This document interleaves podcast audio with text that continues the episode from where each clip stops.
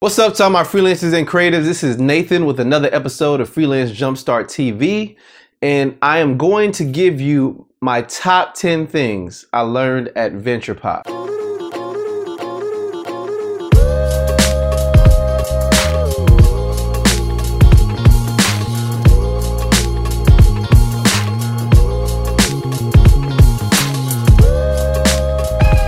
So just to start things off, this video is not sponsored by VenturePop. As I mentioned in my last video, I was gonna head to a conference in New Orleans, Louisiana, and that conference is VenturePop. So VenturePop was a conference I first went to a year ago, and it's for creative entrepreneurs. It was absolutely great. So I went again this year, and they raised the bar even higher.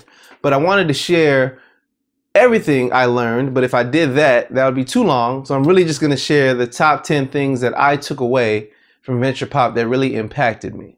And this is not in ranking order, I'm just giving you 10 things. The first thing is if you want to get results on Instagram, you have to commit and engage with the community for at least six months. So this comes from a talk that Jennifer Puno did and she was on Instagram and she had her personal account and she had her business account, but things weren't really growing.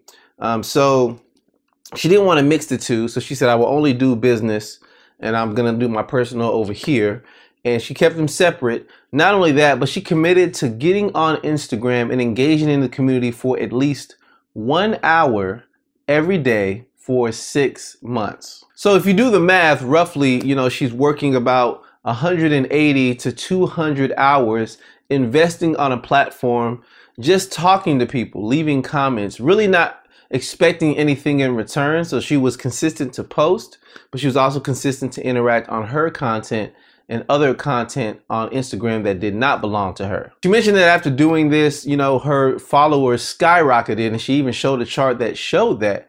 And it pretty was amazing to see exponential growth on Instagram, all because she curated her content, she committed to community, and also she was clear about this is a business, but we want to talk with you.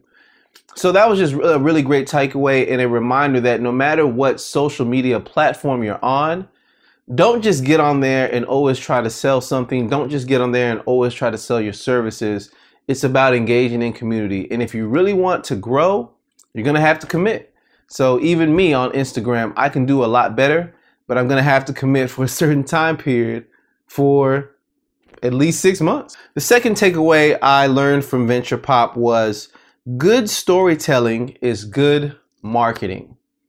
Now, this was you know, interwoven all through the conference, and I saw multiple people talk about storytelling, but uh, two people specifically really just stood out to me. Um, one was Pioneer Collective. You know, they have WePioneer.tv. They do a great job of visually sharing stories and highlighting creative professionals in different markets. But also, you know, there was Dear World, you know, a, a photography project that first started in New Orleans that has grown into this visual storytelling that really impacts the globe. And it really was just humbling to see that because the presentation some of them gave, you know, some people in the audience were crying because it was so emotionally charged. That's what good storytelling does. People remember a good story.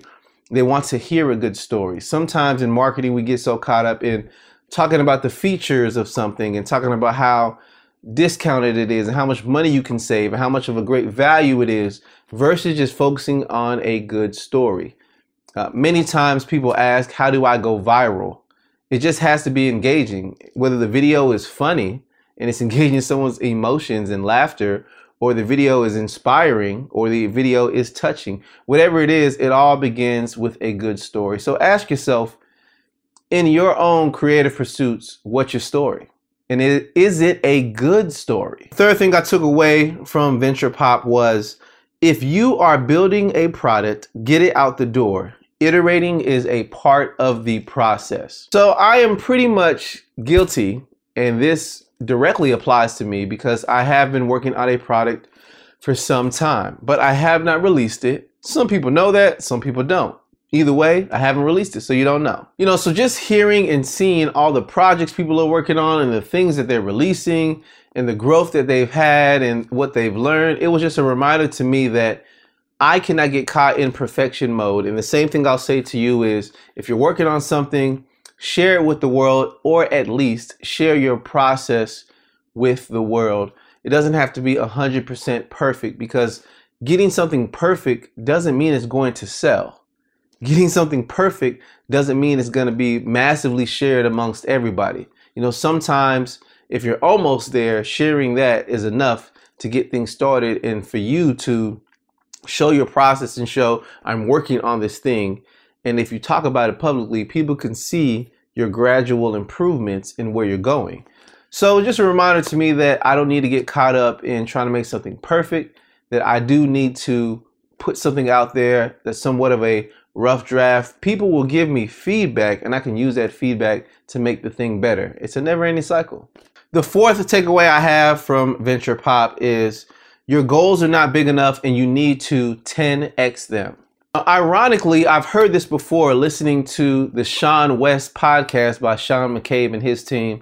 So I've heard this before. I've also heard this in the book by uh, Grant Cardone, The 10X Rule. So I've heard this before. But hearing it again, for me, this is the third time in a different environment. It was just a reminder that if you have a goal, you need to hustle to get to that goal. But what if you 10x that goal? So multiply it by 10. What would it look like? Maybe you're saying, I want to build a website. 10xing that is you want to build a company and have employees, and the business is you know, maybe getting startup capital, whatever it may be. But if you 10x what that goal is, even if the goal is simply income, there's a different type of worth ethic. There's a different type of hustle from someone who says, I want to make 100K this year versus someone who says, I want to make you know 1 million this year if you really had a goal of making 1 million you would act different you, you, know you would hustle more you wouldn't be so complacent sometimes you wouldn't take things so easy so just a reminder again for me in my business that whatever goals I have, if I 10x them, I'm behind. So I really need to get on it and think bigger. The fifth takeaway I have from Venture Pop is look for strategic partners when creating a project. They might sponsor you. So this comes from a talk that I heard from Wesley. I'm not even going to attempt to pronounce his last name, but he's a photographer out of New York City. And it was good just to hear him, talk with him, and meet him. But not only that, he talked about a project that he had called One of Many. And he was highlighting creative professionals in different cities. And he approached companies and told them about the project, told them what he was doing, talked about the prospective exposure the project would have, and sought partnerships. So he didn't pay everything out of his own pockets. He strategically chose partners that he had worked with previously or used their product and asked them to sponsor him he walked through the logic of what happened and how to approach people for sponsorship. So it was just a reminder that you may have a project you want to work on that doesn't necessarily fit, you know, in your business model, or you may have a creative project you want to do and you know it's not going to immediately reap a financial return. So, if that's the case, maybe you can find a company or a strategic partner to link up with so that you know, they can at least support your creative endeavors and then they get the exposure they want and you got to do your creative project. The sixth takeaway I have is you must be able to communicate how you help people. So this was a talk I heard as uh, Shanae Howard was talking, and um, it was just really good. You know, she was just really comfortable in giving her talk, and she helps other people figure out what their branding is, somewhat of their messaging, what is their story. So she walks people through that, and it really was just a reminder for me that it's one thing to be good at what you do, and it's one thing to have skills. But if you can't communicate how those skills can help someone else reach a goal or you know gain a certain financial goal they have or overcome a problem in their business they won't make the connection you know a lot of times it's easy to show people oh look what i can do look at what software i'm using look at the camera i'm using you know we get so caught up sometimes as creative as the professionals and the tools that we use that oftentimes it can be missed to say, this is how I can help you. You know, so instead of saying, I have the best video camera, you know, you can say, I can create a video for you that will last a span of one year and can help bring people to your business. That's a different mindset versus I make great videos. So learn how to communicate. Seventh takeaway that I have is write out your goals in a place that is highly visible so that you can see them. This comes from, you know, Kathleen Shannon and Emily Thompson. They were there as one of the keynote speakers. And as they were talking, they just talked about, you know, what they have in terms of setting goals for themselves and setting goals for their business. And really, they wrote up those goals in a visible place and they had expectation to meet those goals. And seeing them every day, you know, it was a reminder that they needed to get them done and needed to stay in the top of their mind. And if they weren't reaching those goals, they had to change something. One of the cool quotes from their talk was, you know, a goal is just a dream unless you write it down and actualize it. So I know I think of 20 things, you know, every second, but the things that I'm serious about, I definitely need to write them down someplace visible, maybe put them on my wall or something, make them visible and say, that is what I'm going to do this month, or that is what I'm going to do this year, um, you know, this week, whatever it may be, but write any goal down so that it's the actual goal and not just a fleeting thought. The eighth takeaway I have is if you cannot afford a base rate, it's an automatic no. So perhaps many times in my business, I love working with people. There are projects that I like, and I know the individual can't necessarily afford where my business is moving towards at the moment. And sometimes I still work with them because I want them to see success and I want to invest in their business, but that is time that's taken away from me. And one thing that I need to do a better job of is learn to say no. Because to be honest, I may be doing people a disservice. For example, perhaps someone comes to me and they want something done, like a website, and I agree to it because I want to help them and then later on they come back and they need more help they need more changes now i end up working you know with them at a lower rate that's not even close to what i initially even charged so it starts becoming a loss for me even though i thought of it as investing in someone else so it's best sometimes to say no so that it's better for you as a creative and it's better for them so you don't get in a situation where it's a win-lose you want a win-win situation when you're working with clients. And I know that, and I've taught that here on this podcast, but I haven't always done it. But again, it was just a reminder, you know, these people at the conference were functioning at high levels and